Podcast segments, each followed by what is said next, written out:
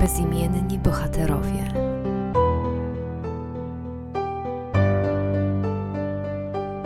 Dzień dobry wszystkim. W dzisiejszym odcinku Bezimiennych Bohaterów przyjrzymy się bliżej sylwetce Jadwigi Szczawińskiej-Dawid, nauczycielce, wychowawczyni, założycielce kółek samokształceniowych, publicystce, tłumaczce, animatorce oświaty ludowej, orędowniczce praw kobiet, redaktorce czasopism postępowych, inicjatorce powstania biblioteki oraz jej latającemu uniwersytetowi. Uff. Jadwiga Szczawińska urodziła się 1 października 1864 roku w Warszawie jako córka zubożałej rodziny szlacheckiej herbu Prawdzic.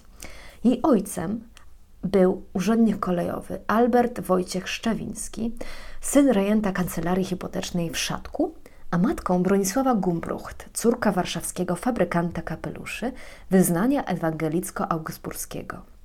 Jadwiga miała trójkę rodzeństwa: siostry Helenę, która później została żoną kompozytora i dyrektora Filharmonii Warszawskiej Henryka Melcera Szczawińskiego, Wandę Marię, która została lekarką i biolożką, oraz miała brata Gustawa Stefana Szczawińskiego, który był działaczem społecznym i wydawcą przeglądu społecznego.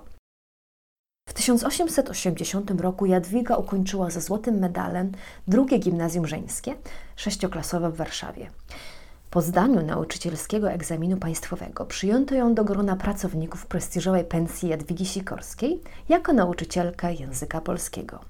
I w tamtym czasie związała się ze środowiskiem postępowych działaczy zgrupowanych wokół pisma Prawda, prowadzonego przez Aleksandra Świętochowskiego. W jej domu bywali wybitni przedstawiciele tej grupy, jak Mieczysław Brzeziński, Józef Karol Potocki, Jan Ludwik Popławski czy Adam Zakrzewski. Mówiono, że miała niepokorny charakter i odmienne poglądy dotyczące programu nauczania, co sprawiło, że zwolniono ją ze szkoły. Jak pisał o niej Stanisław Jedlewski, szybko daje się poznać Szczawińską jako wybitną siłę. Na skutek tej wybitnej siły została zdegradowana przez władze rosyjskie – ponieważ jako nauczycielka nie przestrzegała narzucanego przez rusyfikatorów programu nauczania i wprowadzała niedozwolone lektury i notatki polskie, zwolniono ją z pracy w gimnazjum. Podjęła więc pracę w żeńskich prywatnych pensjach w Warszawie i w domach prywatnych, zyskując renomę bardzo dobrego pedagoga. Dawała nawet wtedy ogłoszenia w prasie. Wierna swoim patriotycznym i postępowym przekonaniom, odsunęła się od pracy legalnej, i całkowicie zaangażowała się w konspiracyjną działalność oświatową. W tym też czasie sama uzupełniała wykształcenie na tajnych kompletach prowadzonych przez wybitnych naukowców. Doprowadziła do scalenia rozproszonych grup kursantek, ujednoliciła organizację wykładów i program nauczania, co w 1885 roku doprowadziło do powstania Uniwersytetu Latającego. Co to był ten słynny uniwersytet latający? Przyjrzyjmy się mu bliżej. Wyobraźcie sobie, jest druga połowa XIX wieku, zabór rosyjski, Warszawa. Polacy nie mogą poznawać historii i kultury polskiej, a od 1985 roku nawet uczyć się w języku ojczystym. Rusyfikacja szkolnictwa sprawiła, że w Królestwie Polskim na wszystkich poziomach edukacji zaczęło rozwijać się tajne nauczanie. Młode kobiety, które kończyły naukę na żeńskich pensjach, miały przed sobą podwójne przeszkody. Nie tylko nie mogły podjąć studiów wyższych po polsku, lecz, lecz w ogóle nie miały prawa studiować.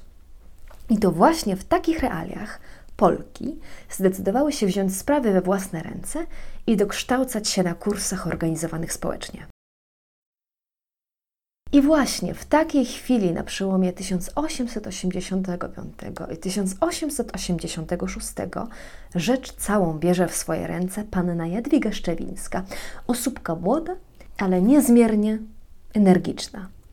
Dla dopięcia swoich zamiarów gotowa iść na przebój. Tak o niej wspominał w 1934 roku jeden z wykładowców, socjolog Ludwik Krzywicki. Jadwiga Szczewińska z luźnych wykładów stworzyła organizację stałych kursów. Właściwie była to organizacja słuchaczek. wykładowcy systematycznie odsuwali się od jakichkolwiek obowiązków, prócz wygłaszania wykładów.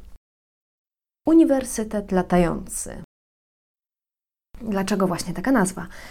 Ze względu na nielegalną organizację kursów, pragnąc uniknąć zwracania uwagi carskiej policji, musiano spotykać się w prywatnych mieszkaniach, codziennie innych, często zmieniając lokalizację.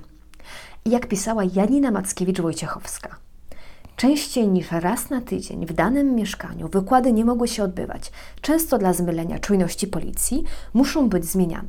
Stąd latający charakter uniwersytetu. Istniał cały wypracowany system przychodzenia na wykłady i wchodzenia. Wolno było na przykład przychodzić i wychodzić tylko pojedynczo lub po dwie osoby w pewnych określonych odstępach czasu, aby nie zwrócić uwagi stróża lub policjanta. Często jednak w celu uzyskania od władz cennego patrzenia przez palce zachodziła konieczność dawania łapówek. Każda z uczestniczek płaciła od 2 do 4 rubli za jeden kurs.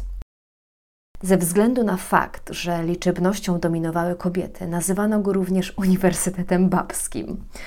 Wśród prelegentów znajdowało się wielu wybitnych naukowców. Między innymi mamy bakteriologa Odo Bujwida, geografa Wacława Naukowskiego, który notabene był ojcem Zofii Naukowskiej, także słuchaczki kursów. Historię wykładali Władysław Smoleński i Tadeusz Korzoń. Literaturę Bronisław Chlebowski, Ignacy Chrzanowski, Piotr Chmielowski, Manfred Kriedl, filozofię Adam Macherburg, socjologię Ludwik Krzywicki, biologię Józef Nussbaum-Hilarowicz, a psychologię Jan Władysław Dawid, który, uwaga, Później został mężem Szczawińskiej. Zarząd uczelni wybierany był pośród słuchaczek. Funkcję doradczo-wykonawczą pełniły kasjerki, które pobierały opłaty, wypłacały wynagrodzenia profesorom oraz udzielały informacji na temat miejsc spotkań. W okresie największej popularności Uniwersytetu Latającego, która miała miejsce pod koniec XIX wieku, liczba studentek dochodziła do pięciu setek. Studia na tajnym uniwersytecie trwały od 5 do 6 lat i odbywały się na trzech wydziałach. Na Wydziale Nauk Społecznych, na Wydziale Historyczno-Filologicznym, który obejmował także pedagogikę, oraz Wydziale Matematyczno-Przyrodniczym. Wspólnym wysiłkiem Jadwigi Szczawińskiej-Dawidowej, Jana Władysława Dawida, Bronisława Chlebowskiego, Ludwika Krzywickiego udało się także zorganizować tajną czytelnię naukową, otwartą nie tylko dla słuchaczek uniwersytetu, lecz także dla wszystkich uczących się w Warszawie. Pisała tak – w poczuciu tej potrzeby w 1890 roku wspólnie z kilkoma osobami, które zainteresowały się tą sprawą, założyłam czytelnię naukową czasopism, a w roku 1893 drugą czytelnię dzieł i pism naukowych. Ludzie pracujący naukowo od razu poparli instytucję, składając w niej swe prywatne księgozbiory tak, że w ciągu kilku miesięcy czytelnia zgromadziła do 6 tysięcy dzieł naukowych i kilkadziesiąt pism. Jadwiga osobiście zajmowała się codziennym funkcjonowaniem placówki. Zdobywała książki, prenumerowała czasopisma, a przede wszystkim pozyskiwała fundusze poprzez organizowanie odczytów, koncertów i balów dobroczynnych. Narażała się przy tym na kary administracyjne, aresztowania i prześladowania ze strony władz. Czytelnia dzieł i pism naukowych była otwarta przez cały dzień, od godziny 10 rano do 10 w nocy, tak, by mogli z niej korzystać wszyscy potencjalni użytkownicy. W 1897 roku na łamach przeglądu pedagogicznego Jadwiga Szczepańska opublikowała artykuł pod tytułem o potrzebie założenia publicznej biblioteki w Warszawie, w którym zarysowała wizję nowoczesnej, otwartej dla wszystkich książnicy na poziomie akademickim. Pisała w nim Warszawa pod względem instytucji naukowych jest niezwykle upośledzonym miastem. Kto chce się kształcić poza szkołą, uniwersytetem, kto pragnie śledzić rozwój nauki, w mieście naszym nie znajdzie możliwości zaspokojenia swych aspiracji naukowych. Brak nam laboratoriów, muzeów, systematycznych odczytów, wreszcie najgłówniejszego czynnika w systemie wykształcenia publicznego, mianowicie biblioteki. W powołaniu biblioteki dostrzegała wiele pozytywnych konsekwencji społecznych. Biblioteka taka podniosłaby ogromnie poziom umysłowy, zwróciłaby umysły w kierunku poważniejszych spraw, stałaby się wielką pomocą samoustwu. Cały świat ucywilizowany uznał tę instytucję jako czynnik oświaty i moralności. Z rozwojem czytelń wzmaga się moralność. W miarę przybywania czytelń zmniejsza się odpowiednio liczba domów gry i rozpusty. W tygodniu słuchaczki uczestniczyły w 8 do 11 godzinach wykładów. Do najczęściej wybieranych wykładów należały te dotyczące historii i literatury polskiej. Uniwersytet Latający przygotował do pracy dziesiątki przyszłych działaczek społecznych, oświatowych czy politycznych. Dla wielu kobiet kursy stanowiły ponadto etap poprzedzający studia za granicą, tak jak dla Marii Skłodowskiej-Curie, czyli Marii Czaplickiej. Wykształcone na latających kursach kobiety stawały się pionierkami na wielu obszarach. Farmaceutka Jadwiga Sikorska-Klemiensiewiczowa jako jedna z pierwszych kobiet została dopuszczona do studiów na Uniwersytecie Jagiellońskim. Z tych bardziej znanych kobiet uniwersytet ukończyły Amelia Herz, polska pisarka, Jadwiga Dydyńska, farmaceutka, Zofia Naukowska, pisarka, autorka Granicy i Medalionów, czy Stefania Sempołowska, działaczka oświatowa, bojowniczka o prawa dziecka. Wedle obliczeń, w ciągu 20 lat istnienia placówki, uniwersytet ukończyło 5 tysięcy kobiet. Pod koniec XIX wieku, ze względu na bardzo wysoki poziom zajęć, studiowali także mężczyźni. Cytując za Bogdanem Cywińskim, wszystkie świadectwa jego słuchaczy, którzy studiowali również na krakowskim przedmieściu, są zgodne – przy węższym programie Tajna Uczelnia dawała nieporównywalnie więcej wiedzy, prezentowała wyższy poziom i stwarzała daleko poważniejszą atmosferę naukową. Konspiracyjność nie oznaczała taryfy ulgowej dla studentek. Odwrotnie. Wysoka cena bezpieczeństwa osobistego, jaką płaciły studentki za korzystanie z wykładów, skłaniała do daleko wydajniejszej pracy. Wiele uroku dodawał także osobisty i nieformalny kontakt z wykładowcą, który, pozbawiony katedry, stawał się kimś no, mniej odległym i nie przytłaczał swoją pozycją społeczną. Wykłady, odbywane ze względów konspiracyjnych w małych, kilkunastoosobowych zespołach, stwarzały niezastąpioną szansę nawiązania osobistego kontaktu profesora ze słuchaczem.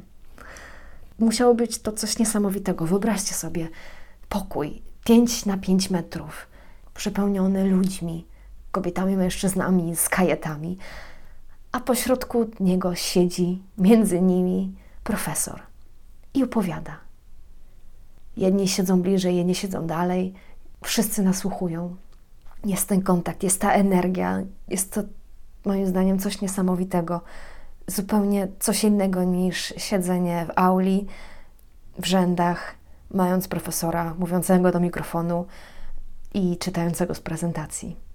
Dlatego rozumiem, skąd była ta pasja kobiet i słuchaczek, i słuchaczy przede wszystkim do nauki ja sama pewnie byłabym zafascynowana, gdybym uczyła się właśnie w ten sposób, wraz z innymi, w małym pokoju, nielegalnie, co musiało też dodawać e, pewnej dozy adrenaliny i ekscytacji, uczącej się tych rzeczy, które normalnie by, nie byłyby dla mnie dostępne. Placówka ta przetrwała do 1905 roku, aż zalegalizowano ją jako Towarzystwo Kursów Naukowych. Sam fakt, że przez 20 lat nie została zdekonspirowana, świadczy o tym, jak bardzo dobrze była zorganizowana. W 1906 roku uniwersytet przekształcił się w Towarzystwo Kursów Naukowych. Następnie w czasie I wojny światowej zmieniło się w Wolną Wszechnicę Polską. Ale wróćmy troszeczkę jeszcze. W 1889 roku Jadwiga zawarła związek małżeński z pedagogiem i psychologiem Janem Władysławem Dawidem, którego poznała na jednym z tajnych kursów. Dotarłam do informacji, że w ich małżeństwie to Jadwiga wiodła prym i ona stymulowała aktywność społeczną męża. Podobno tworzyli udany związek i kochali się bardzo. Dotarłam do jednego z jej listów, w którym pisze: Nudno mi i smutno bez mojego mężulka bardzo. I tęskno trochę do Twych pieszczot, ale cóż robić? Myślę sobie, że trzeba wziąć na wstrzymanie z całowaniem, a przecież więcej chciałabym się z Tobą nagadać. Tyle się spraw i rzeczy zebrało. A z kolei tak pisała o niej Zofia Naukowska. O, za to rozmowna i pełna życia była pani Dawidowa. Wydawała nam się młoda i ładna, zwłaszcza kiedy się śmiała, i nos jej po bokach się marszczył lekko do góry, a śmiała się chętnie. I jeżeli przy tym coś wydawało jej się szczególnie zabawne, wówczas śmiejąc się mówiła jeszcze wyższa komika. W 1894 roku aresztowano ją wraz z mężem za kolportaż dzieł zakazanych i osadzono w dziesiątym pawilonie Cytadeli Warszawskiej. Tym też czasie wyrzucono ją z zarządu Uniwersytetu Latającego. Przyczyną tego faktu i rozłamu wewnętrznego miało być nie tylko jej więzienie, ale także od lat trwający spór między nią a resztą członków. Chodziło tutaj głównie o finansowanie i podejmowanie decyzji przez Jadwigę, która nie lubiła konsultować się z resztą. Tak pisała od niej Gutmanówna. Dawidowa, traktując uniwersytet jako instytucję społeczną, która stwarza teren pracy dla polskich uczonych i umożliwia im materialnie pracę naukową oraz wychowuje przyszłe kadry działaczek pedagogicznych i społecznych, uważa, że na tej zasadzie ma on prawo zasilać swą kasę pieniędzmi społecznymi. Reszta zaś zarządu twierdziła, że pieniądze społeczne winny iść na oświatę ludową, a uniwersytet musi być instytucją samowystarczalną. Zarzucano również Dawidowej despotyzm w stosunku do pracy i zamierzeń uczelni, nie liczenie się z postulatami słuchaczek. Spór w zarządzie doprowadził do rozłamu. Większość była przeciwko Dawidowej i stworzyła nowy uniwersytet, tak zwany republikański, w przeciwieństwie do wcześniejszego zwanego monarchiczno-despotycznym. W 1898 Jadwigę i jej męża usunięto także z zarządu czytelni i redakcji przeglądu pedagogicznego. W 1900 roku po objęciu przez Dawida redakcji Głosu prowadziła administrację tego pisma, a ma od marca do maja 1905, kiedy jej mąż przybywał w Wiedniu, także redakcję. Cały czas pozostawała czynną działaczką oświatową i społeczną. Współredagowała z mężem przegląd społeczny w latach 1906-1907, a następnie jego kontynuację społeczeństwa w latach 1907-1910. Swoje teksty publikowała pod różnymi pseudonimami i kryptonimami, takimi jak JS, Wojciech Kłos, J.S.D, J.Szy. Podejmowała w nich tematy społeczne, w tym problem zaniechania edukacji przez dzieci, których rodziny borykały się z problemami finansowymi, czy wątek samobójstw dzieci i młodzieży spowodowanych nękaniem ich przez nauczycieli. Walczyła o prawa kobiet. Pisała o ruchu sufrażystek, strajku szwaczek wiedeńskich, braku praw wyborczych kobiet, niegodziwych warunkach ich pracy i płacy. W lutym 1990 roku Jadwiga wyjechała za namową przyjaciół do wsi Rokosz koło góry Kalwarii. Już wtedy mówiono, że była w głębokiej depresji. Popełniła samobójstwo, rzucając się głową w dół do ocementowanej studni. Za powody samobójstwa uważa się nadwątlone siły fizyczne, brak docenienia przez współpracowników, zmęczenie walką o emancypację. Rozumiem ją trochę.